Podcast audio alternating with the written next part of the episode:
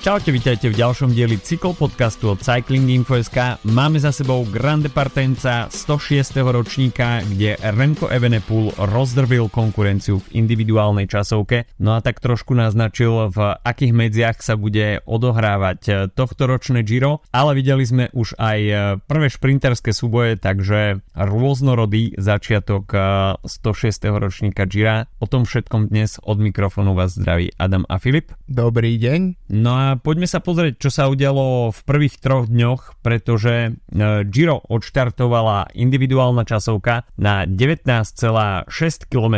No a v podstate e, zem sa mala triasť po uh, pol piatej, pretože tesne za sebou štartovali Remco Evenepoel, Primož Roglič, Štefan Kung a Pipo pekne takto títo štyria top favoriti prvej etapy hneď za sebou, ale Videli sme uh, striedanie sa v priebežnom poradí. V podstate uh, Stefan de Bot uh, určil taký prvý benchmark. Jazdec je v uh, Easy Post, ktorého potom vystriedal aj Mats Pedersen z treku. Uh, Brandon McNulty sa tam ocitol v tom horúcom kresle. Nepríliš nadlho vystriedal ho tímový kolega Jay Vine. Tau Gegenhardt ako prvý z uh, favoritov na GC. Uh, takisto uh, bol v priebežnom poradí potom sme videli perfektnú časovku v podaní Joa Almeidu, no ale v podstate o hlavnú show sa postaral Remco Evenepoel, ktorý ovládol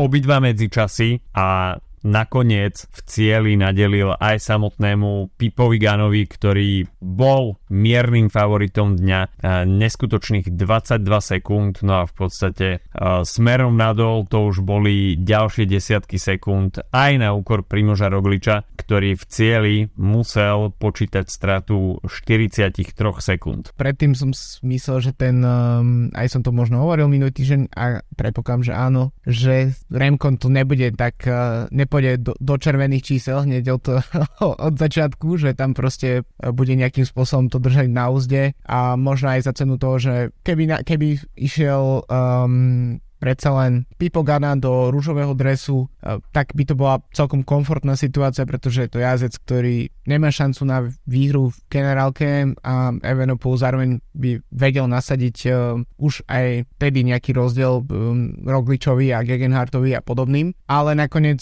Remko ukazuje, že povaha týchto, tejto mladej supergenerácie, ktorú teraz zažívame, tak je presne je, je odlišná, ako by sme to možno čakali na základe nejakých um, vzorcov z minulosti, hmm. že sa naozaj vyhráva, čo sa dá. Um, aj preto dokonca som trošku taký, že keď rozmýšľam nad tým, uh, čo sa bude diať napríklad v dnešnej etape s prvým nejakým stúpaním výraznejším, tak uh, že na papieri budeme sa o tom baviť, to vyzerať ako čisto uniková etapa, ale čo ak uh, takýchto papierových, podľa mňa unikových etap sme mali dosť veľa v poslednom dobi a práve jazdci ako Evenepoel, jazdci ako Pogačár a spol, tak uh, vedia práve totálne rozbiť také tieto vzorce staré. Takže jeden z tých starých vzorcov je rozbitý tým, že by nejakým spôsobom Remko si mal šetriť silu a, a ten, tá dominancia je neuveriteľná, lebo, lebo keď, si to, keď si to vezmeme, že, že 22 sekúnd na 20 kilometroch, keď medzi mm. druhým Ganom a um, až tým Rogličom je, že 21 sekúnd. To znamená, že druhý a šiestý jazdec za, mali medzi sebou taký, taký rozdiel, alebo teda bolo tých 5 jazdcov bolo v rámci tých plus minus 20 sekúnd uh, potom, um, keď si to porovnáme s tými 20, ktoré nadeli jeden jazdec z výšku pola. Čiže to je akože trošku komplikovane sa snažím tým vysvetliť, že naozaj, že, že kým medzi ostatnými jazdcami tie rozdiely neboli nejaké uh, priepastné, tak tento jeden naozaj pôsobí veľmi priepastne a uh, veľmi ma prekvapil Theo Gegenhardt pozitívne, hoci bohužiaľ pre, bohužiaľ pre neho, tak uh, tento od tieto celkom zaujímavé sekundy prišiel. Um, Roglič, ktorý stratil 43, tak um, ja som možno čakal trošku viac, aj keď samozrejme to tiež môže byť nejakým spôsobom taktika. Uh, dáta, ktoré boli k dispozícii, ho hovorili, že vlastne tú kvázi uh, kopcovitú časť tej časovky tak zvládol v podstate v rovnakom čase ako Enepool, takže uh-huh. to je ako keby pre ňoho pozitívna správa, alebo to je to, čo si on odnáša z toho 43 sekundového manka ako pozitívnu správu. Um, ale zatiaľ ja len dúfam, že naozaj, že to, lebo minulý týždeň som v preview hovoril o tom, že dúfam, že to nebude celý čas len, že to budú preteky dvoch mužov a tak teraz momentálne dúfam, že to nebudú preteky jedného muža a že nejakým spôsobom možno, možno to, že Roglic strátil už teraz a sú tam, je v podstate s viacerými šikovnými GC jazdcami v podobnej um, časovej strate už teraz, tak, tak nejak nejakým spôsobom sa im podarí v najbližších dňoch, týždňoch nejakým spôsobom dostať Remka do problémov, lebo ak nie, tak uh, budeme mať zaujímavé Giro len z hľadiska nejakých individuálnych výkonov v jednotlivých etapách. Remko skutočne vletel do tohto Gira neskutočnou rýchlosťou. Keď si pozrieme no, tie údaje z medzičasov, tak uh, prvý medzičas, priemerná rýchlosť 58,31 druhý medzičas 58,71, čiže ešte zrýchlil.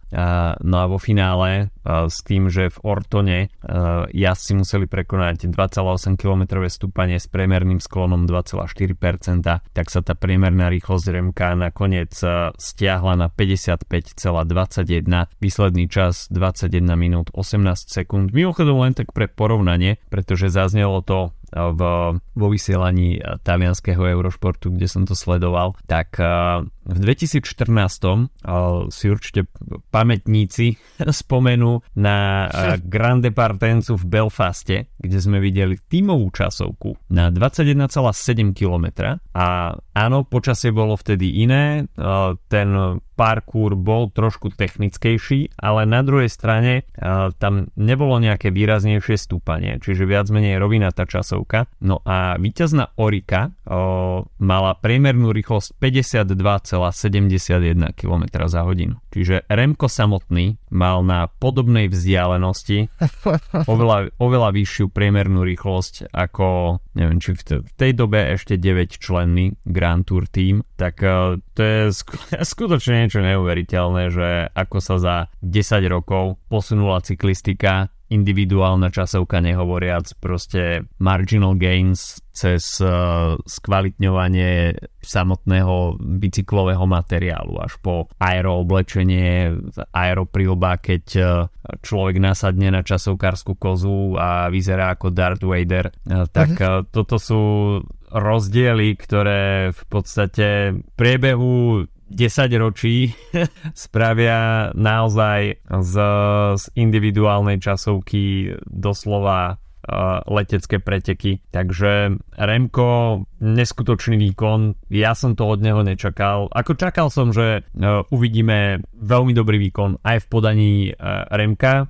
a aj v podaní Primoža Rogliča, ale že to bude vo finále rozdiel 43 sekúnd, tak to bolo pre mňa dosť veľké prekvapenie nie úplne ideálna situácia pre Primoža Rogliča, ktorý uh, pokiaľ je pod uh, tlakom tohto typu, tak uh, si myslím, že toto je ten faktor, kedy on je náchylný robiť chyby a mm. chyby v, prípo- v prípade Primoža Rogliča väčšinou ústia do pádu. A a samozrejme sme na začiatku. Jazdcov ešte len čakajú rozhodujúce chvíle, ale Remco Evenepoel nastavil zrkadlo a z duhového dresu sa prezliekol rovno do rúžového. Čo sa pozor, týka pozor, nie, jas... prezliekol sa, duhový predsa nemôže mať časov. Z belgického majstrovského dresu tak, sa pre, dobre. prezliekol do okay, rúžového. OK, z belgického. Dobre, ďakujem za poupravenie, ale to myslel som to myslel som to z hľadiska následujúcich etap. Keď sa pozrieme na zvyšok toho štartového pola, respektíve na ostatných GC favoritov, tak uh, veľmi príjemné prekvapenie takisto uh, Joao Almeida, ktorý si veľmi dobre počínal na všetkých troch medzičasoch. A dá sa povedať, že uh, čo sa týka toho záverečného stúpania, tak jediný, kto zajazdil respektíve bol schopný držať krok s Remkom aj v stúpaní, tak bol Joao Almeida a Tao Gegenhardt, ktorí mali lepšie časy ako Remko v tomto stúpaní. Primož Roglič dá sa povedať, že bol iba o sekundu pomalší, ale Joao Almeida zvládol toto stúpanie na výbornú a to si myslím, že je takisto celkom pozitívny odrazový mostík pre Almeidu a aj celé UAE. Pipogana, ktorý, ktorého hnali italianskí fanúšikovia, tak s pomerne dosť veľkou stratou. Myslel som si, že to bude oveľa tesnejšie, až by sme už videli mm. Remka superiť o etapový triumf s Piponganom, tak som očakával, že to bude dajme tomu do 5 sekúnd, ale 22 sekúnd, tak uh, to je celkom náklad. Ale aj samotný Pipogana potom povedal, že ten deň mu celkom sadol, spravil maximum, čo mohol, ale fenomén Remko opäť ukázal svoju silu, takže uh, Remko Evenepoel sa dobre namosal v, hneď v prvej etape. No a v etape číslo 2 si mohol na malú chvíľku oddychnúť, aj keď uh, videli sme, že prvé šprinterské zápulenia na Grand Tour bývajú veľmi nervózne a bum, prišiel, prišla meta 4 km pred cieľom a ako náhle sa šprinteri začali drať e, čoraz agresívnejšie dopredu, tak e, Caden Groves si tam e, trošku začal vydobíjať svoju pozíciu vpredu aj ostrejšími lakťami, no a práve na jeho tričko ide o možno spôsobenie toho pádu, do ktorého on v podstate nebol zapletený, ale za ním sa už padalo. A veľmi blízko tam bol aj Primož Roglič a rovnako aj Remko Evenepoel, čiže neboli sme ďaleko od toho, aby sa top favoriti uh, ocitli na zemi. A našťastie sa však uh, uh, toto nestalo. Ten pád zbrzdil napríklad Marka Cavendisha, ktorý sa už potom nezapojil do toho šprinterského záveru a tie záverečné stovky metrov zvládli perfektne asi Bahrainu Victorious no a Jonathan Milan bol nakoniec uh, jasom, ktorý sa radoval z etapového víťazstva pre tohto Taliana. Je to premiérová Grand Tour, dá sa povedať, že s výnimkou tej individuálnej časovky prvá regulérna etapa, no a pripisuje si aj prvé víťazstvo na Giro d'Italia, takže veľká premiéra tohto zlatého olympijského víťaza z, z tímovej stíhačky, veľmi rýchly jazdec, Mali sme ho možnosť vidieť e, žiariť už minulý rok na e, Crow Race, no a svoju rýchlu povahu v podstate potvrdil už e, hneď v druhej etape. A tie hlavné šprinterské mená, dá sa povedať, že až za prvou peťkou, či už Pascal Ackermann, Fernando Gaviria, Caden Gross sa zmestil do top 3, ale Jonathan Milan dal trošku aj krídla celej talianskej cyklistike, pretože v ostatných rokoch sme boli skôr zvyknutí na to, že Taliani, ak vyťazia v etapách, tak to bolo až niekde k záveru pretekov, ale teraz už v podstate v druhej etape je veľká erupcia talianskej radosti, no a musím uznať, že na talianskom eurošporte to celkom žilo. Jasné, to je presne to, som tu mal v poznámkach, že v druhej etape mať, uh, mať už to víťazstvo pre Talianov, tak je určite veľká uh, úlava. Keď sa to nepodarilo Pipovi Ganovi v prvej etape, tak je Jonathan Milan. Ten, uh, takisto som presne, prvýkrát mi padol do očí ten, tento jazdec práve v Lani na Crow Race, kde v podstate spolu s Vingegaardom boli najvýraznejšími jazdcami, mm. ktorí sme tam mali, ale takýchto naozajstných, že hromadných dojazdoch, akože veľkých šprinterských dojazdov, aj keď samozrejme, ako si hovoril, ten pád trošku preredil to pole. Uh, stratili tam aj GCSC, um, stratil tam spomínaný Theo Gengenhardt, stratil tam uh, McNulty, J. Vine, ktorý pre pre nich to určite bola dosť veľká škoda, že vlastne takýmto, to, že ten pád sa odohral teda o kilometr skôr, ako by sa mal odhorať, inak by to mm. mali z hlavy. Mm, ale veľmi zaujímavý štýl, podľa mňa aj č- málo keď už vidíme taký, um, jednak Jonathan Milan je veľmi vysoký, mám cez 1,90 m, ale taký ten agresívny štýl zo strany na stranu, hlava proste mm. zo strany na stranu a je veľmi potom ľahko už teraz po, dne, po, po dnešku, po, po tých minulých dňoch je podľa mňa už pre mňa veľmi ľahko identifikovateľný momentálne v tom, eh, v tom šprinterskom poli a, a je to, ja som trošku rozmýšľal nad tým, že, že by som Milan asi dal do svojho Velo Games týmu, ale nakoniec som to tuším neurobil, musím to skontrolovať. Ale som tiež rád, da- David Decker, ktorého som spomínal minulý týždeň, tiež uh, jazdec, ktorý v podstate uh, je šikovný šprinter, čaká na svoje veľké víťazstvo nejaké, uh, tak možno príde, možno príde tu. No, myslím si, že to šprinterské pole uh, nemá jasného favorita um, a je je to pekne, pekne podelené a myslím si, že nebudeme mať, inak tých šprinterských etap nie je až tak veľa, ale nebudeme mať jednoznačného podľa mňa šprinterského lídra. Nebudeme mať uh, Demara posledných rokov, aspoň takto podľa mňa vyzerá. Uh, naj, uh, najagresívnejšie zatiaľ, alebo myslím, že z jazdcov, ktorí to najviac chcú teraz, tak, uh, tak aj po včerajšej etape mi príde, že to je Mats Pedersen jednoznačne a jeho tým je preto ochotný aj veľa robiť. Akurát presne tento jazdec bol jeden z tých, ktorých zbrzdil ten pád. A a nedostal sa k záverečnému šprintu. Takže pre mňa veľmi zaujímavý moment v podstate práve preto, že, že neokúkané meno bralo hneď prvú šprinterskú etapu a myslím si, že Taliani určite majú majú čo oslavať a majú o čom písať a majú svojho nového špr- šprinterského hrdinu a to je pre tiež pred vývoj tých pretekov celkom, uh, celkom fajn. No čo sa týka tretej etapy, tak uh, tam ako už uh, bolo zretelné z toho profilu, tak e, v závere, respektíve tie záverečné desiatky kilometrov sa snažili týmy e, spraviť tieto preteky ťažké. No a tá robota sa hlavne čakala e, od týmu Jayco alebo týmu Trek uh, Segafredo, čiže v závere sa očakával súboj Michael Matthews, Mats Pedersen, k nemu nakoniec aj došlo a dlhé kilometre sme videli v podstate uvoľnené preteky, pretože ten únik dňa bol vytvorený veľmi jednoducho a dvojica jazdcov Koratek uh, Veľkostojkovič a Alexandra Koničev sa dostali uh, dopredu, ale tá hlavná porcia uh, adrenalínu prišla 40 km pred cieľom kde začalo stúpanie Valico de Laghi di Monticchio a nie príliš dlhé stúpanie, 6,3 km priemer 6,4%, ale práve tu začali uh, ťahať za tie pomyselné nitky uh, jazdci Jayko a Lula pre Michaela Matthewsa, ktorý mal zjavne dobré nohy, pretože uh, to tempo, ktoré nastolili, bolo skutočne vysoké, no a začali postupne odpadávať do grupeta jazdci ako Mark Cavendish, práve spomínaný Jonathan Milan, víťaz druhej etapy, Magnus Kort, Alberto Betio, čiže jazdci, ktorí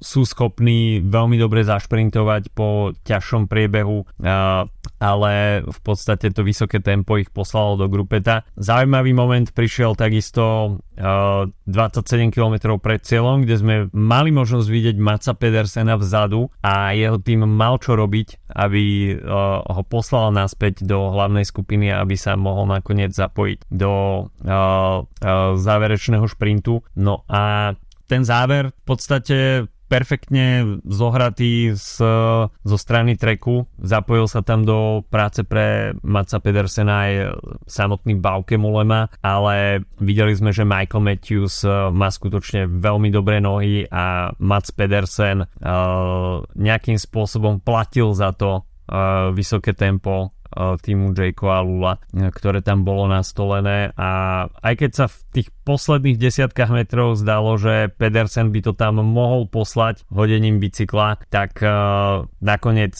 nebol schopný zakcelerovať až tak, aby ten nástup Michaela Matthewsa uh, odrazil. A Blink sa v podstate takmer po roku opäť radoval z etapového víťazstva. No a po víťaznej etape na Tour de France minulý rok, keď sa nám uh, víťazne vrátil do diania, tak tento raz je to ďalšia víťazná etapa na Grand Tour a rovno na Gire. Posledné tri víťazstva um, vlastne z, z tej keby posledných 6-14 mesiacov uh, Michael Matthews sú z uh, Vuelty Catalunya a zároveň z Tour a Gira, čiže je vidieť, že ako keby tie jeho, uh, pozerám, že kedy naposledy vyhral preteky, ktoré nie sú World Tour uh, kategórie a to bolo v roku 2016. Tých víťazstiev nie je nejaké akože obrovské množstvo, uh, pretože však nemusíme si ani veľmi si hovoriť. Michael Matthews je jazdec, ktorý mal tú smolu, že padol medzi vlastne dve generácie v podstate. Uh, jedna je tá neviem, Saganová, Saganovsko, neviem, fan Avematovská, alebo ako nazvať, uh, kedy sa on sem tam dostal príležitosť uh,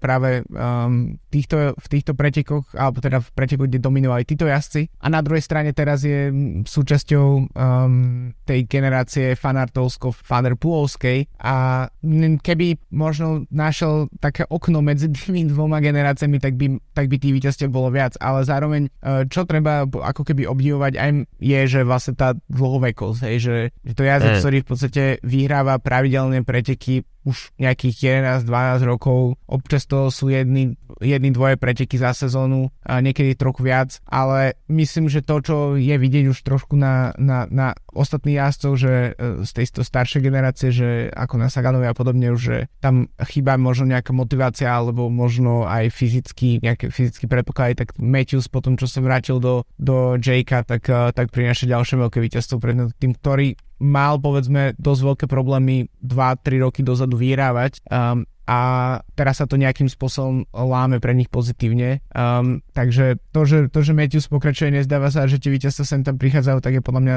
ako dobré znamenie aj pre tých uh, kvázi starších jazdcov, ktorí sú povedzme ročníky od 90 a starší, že ešte to jednoducho je možné. Hej, že, uh, ale inak celkovo uh, veľmi sympatická téma, uh, uh, veľmi sympatický prístup treku, ktorého naozaj Pedersena sa podarilo im vrátiť späť aj napriek tomu, že bol dropnutý. Um, môžem opäť natívne zapracovať náš Discord a, reklamu na ňo. V disku, ja, včera som písal tam vlastne počas etapy, keďže to bola prvá etapa, ktorú som mohol sledovať um, viac menej celú, tak, uh, tak sa vlastne prvých, uh, neviem, prvé dve, tri hodiny som fakt nič nevidel v tej etape poriadne, že by sa dialo. Um, v tom momente som napísal na náš Discord, že akurát dnes je ten deň, kedy môžem sledovať celú etapu a v tom momente sa začali diať celkom zaujímavé veci. Videli sme aj uh, celkom zaujímavé bizarnosti typu uh, Remko, ktorý dostal od uh, jazdcov a od jazdcov z Astany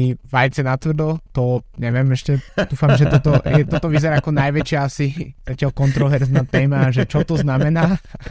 Uh, aj o tom inak sa bavíme o Discord, na našom Discorde a link naň nájdete v poznámkach podcastu, ale zároveň tiež videli sme Sep, Sepa Kusa, ktorý napríklad mal problémy so svojou prehádzovačkou a vyberal si live uh, baterky, pre, počas prenosu sme videli, ako si vybral baterky, no, to som, nechápal. No, tak to je presne ako, že predstava, že si dať, uh, že si dám prsty do mlinčeku na meso, tak asi taký mám, taký som mal pocit, keď, keď som pozeral Sepa Kusa. A, takže, takže zatiaľ skôr tie etapy prinášajú podľa mňa t- takéto situácie. Ten úvod je ešte, ešte pomaly, ale to sa, to sa celkom myslím, že zmení už uh, dnes po obede. Za, na talianskom Eurošporte páčil na Margo Sepa Kusa a toho jeho kúsku opravárskeho uh, iba taký suchý komentár, že on je Američan, hej? ja by som skôr čakal, že budú hovoriť niečo ako Mama Mia. to bolo predtým, ale každopádne Sepkus sa tam zahral na MacGyvera. Jediné, čo z toho bolo, tak bola akurát tak e, vypadnutá baterka a Sepkus nakoniec musel brzdiť a vymieňať bicykel, ale e, mimo toho záverečného sprintu... inak v tej časti, kde sa, kde, kde sa môžu vyhadzovať smeti, aby náhodou neostal pokutu, že vlastne s, s, vieš... Že... To uvidíme možno dnes pri Hej, vypočte pokut za včerajšok. Hej, presne. Každopádne uh, videli sme ďalší zaujímavý šprint, okrem toho uh, úplne záver, záverečného medzi Michaelom Matthewsom a Matsom Pedersenom a to bolo o bonifikačné sekundy a to bolo 9,4 km pred cieľom a Primož Roglič uh, tam vyzval Remka Evenepula, avšak uh, ružový dres dal Remkovi krídla, no a nakoniec uh, a uh, bral 3 bonič, bonifikačné sekundy, Primož Roglič s dvoma boni, bonifikačnými sekundami, takže na takýchto úsekoch takisto budeme môcť vidieť uh, priame porovnanie uh, šprinterských síl medzi Remkom a Primožom Rogličom. Určite si nenechajú uh, uísť tieto bonifikácie uh, nám uh, voči konkurencii a Tibo Pino sa nám prezliekol do modrého dresu pre najlepšieho vrchára. Takže uh, Tibo Pino zdá zdá sa, že bude poctivo zbierať e, vrchárske body a pri svojej derniere na Gire, keďže uh, francúzsky vrchár oznámil, že toto je jeho posledná sezóna uh, v profesionálnom pelotóne, tak uh, chce sa pravdepodobne rozlúčiť uh, z Giro d'Italia minimálne uh, v drese pre najlepšieho vrchára, ale samozrejme Thibaut Pinot bude chceť zautočiť uh, aj na niektorú z uh, horských etap, takže Tibo Pinot si už e, na začiatku stanovil uh, dlhodobejší cieľ na tohto ročnom Gire a to bude pravdepodobne uh, súťaž o najlepšieho vrchára. Takže toľko prvé tri etapy tohto ročného Gira. No a skôr než sa pozrieme na ďalšie 3 dni, tak si spravíme krátky coffee break uh, s partnerom nášho podcastu Slovenskou pražiarňou kávy kofeín. No a ja som mal cez víkend možnosť vystúpiť trošku z našej speciality coffee bublinky a podiskutovať s niektorými ľuďmi o káve. No a Samozrejme, hoci uh, sme spolu s Filipom uh, fanúšikmi uh, výberovej kávy, tak ja stále razím filozofiu mierneho odporu a to tým, že najlepšia káva na svete je taká, ktorá chutí vám o tom nie je žiadnej diskusie, a, ale samozrejme prečo nevyužiť príležitosť a, a trošku ľudí edukovať. Robiť osvetu, no jasné. Robiť osvetu, pretože ako ináč zlepšiť kávovú scénu na Slovensku, ktorá sa mimochodom lepší z roka na rok, ale stále je čo, je čo upravovať a vylepšovať. No a pri ty proste tvoj marketing, eh, ja ti poviem, kde zlyháva tvoj marketing. Musíš povedať, že sa zlepšuje najmä vďaka partnerovi, náš, partnerovi nášho podcastu kofein.sk. A už to tam máš, vieš. No, samozrejme. No a osvetu samozrejme uh, môžete zlepšiť aj vy, uh, pretože uh, až na budúce natrafíte na ľudí, ktorí sú vyslovene zastancami uh, horkejších uh, chutí v káve a preferujú espresso, tak uh, kofeín má samozrejme ponuku viacero espresso zmesí, ktoré by mohli sadnúť aj fanúšikom tmavšieho praženia. No a samozrejme nie je tmavé praženie ako tmavé praženie, pretože kto siaha pravidelne po komoditnej prepraženej káve zo supermarketov, tak vám bude hovoriť, že je to najlepšia káva na svete, avšak v takom prípade môžete ponúknuť týmto ľuďom aj inú alternatívu, ako si pripraviť espresso a to prostredníctvom espresso zmesi, ktoré kofeín ponúka, či už je to uh, espresso zmes uh, Elite alebo Moderna alebo Forte. No a keď sme pri talianskej Grand Tour, no tak uh, by bol hriech nespomenúť espresso zmes Italy, čo je espresso zmes pre práve talianské espresso zloženie 75% arabika, 25% robusta. Je to síce tmavé praženie, avšak tá horkosť chuti netvoria spálené oleje, ale práve skaramelizované sacharidy v zrne. Takže žiadne prepraženie, ale full city plus praženie, ktoré potom vytvorí výbornú chuť talianského espressa. Takže talianské espresso sa dá robiť aj inak ako komoditnou kávou zo supermarketu od prepraženej talianskej pražiarne, kde je pôvod kávy veľmi pochybný. Takže ďakujeme partnerovi nášho podcastu Slovenskej pražiarni Kofeín. No a my sa môžeme vrátiť späť k Giro, pretože a nasledujúce 3 dni budú veľmi zaujímavé. Už etapa číslo 4, ktorá bude finišovať na Lago Laceno po 175 km bude prvou horskou previerkou tohto ročného Gira. No a záverečné stúpanie bude v podstate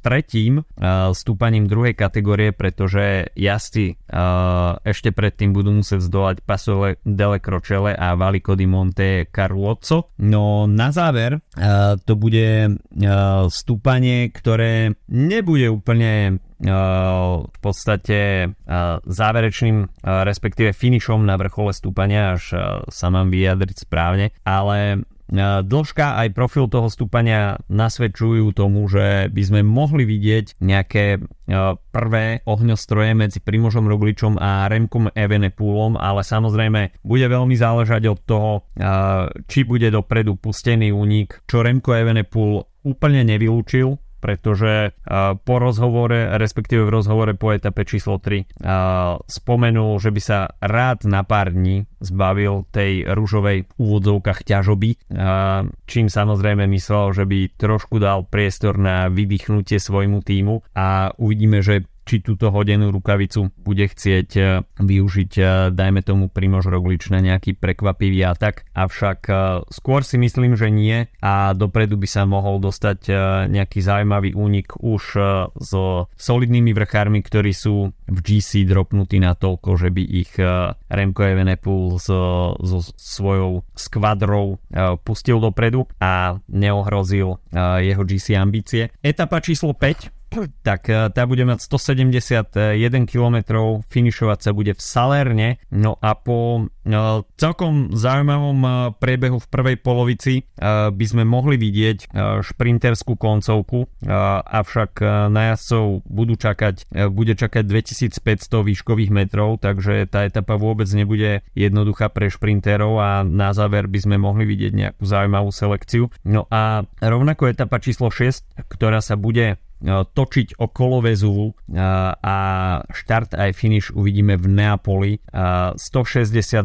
km Neapol samozrejme ostatné dni žije futbalom, pretože e, po neviem koľkých rokoch opäť získali titul v talianskej lige, takže v Neapole viac ako sa 30. dá viac ako 30, naposledy to bolo s božským Diegom, tak v Neapole možno očakávať veľmi veľký entuziasmus a priaznivú atmosféru, takže etapa číslo 6 rovnako prvá polovica bude obsahovať gro tých výškových metrov a v závere uh, to už uh, bude takisto profil, kde sa môžu realizovať šprintery, ale takisto uh, 2500 výškových metrov, takže rozhodne nie jednoduchá etapa. No a môžeme si dať na záver takú krátku typovačku, koho by sme uh, videli ako víťazov etap. Ja som si zobral ako um, predlohu min- tohto ročnej štvrtej etapy, minuloročnú štvrtú etapu na Etne, ktorá podľa mňa otvorí dvere podobným jazdcom do úniku ako minulý rok. Minulý rok na Etne vyhral Leonard Kemna uh, a rúžový dres bal uh, Juanpe López, ktorý tu teda nie je, ale mm. potom s ním Kemna, López, potom tam bol Rain Teremej, takže vidím, že napríklad Kemna by to mohol byť, ktorý by sa mohol vyšinúť povedzme do rúžového dresu a tak, aby ho Quickstep a Remko nebrali ako priamu um, nejakú, nepriame nejaké ohrozenie uh, svojich, uh, svojho, svojej misie rúžovej. Každopádne tých jazdcov je tam podľa mňa už o dosť viac, ktorí by mohli takto ísť do rúžového Buitrago, dokonca Lorenzo Fortunato, viacero tak, na takýchto jazdcov sa podľa mňa oplatí dnes pozerať. OK, za mňa Karol z Verona. Podobná situácia, predpokladám. Jo. um, no, etapa číslo kde... 5, tak uh, no.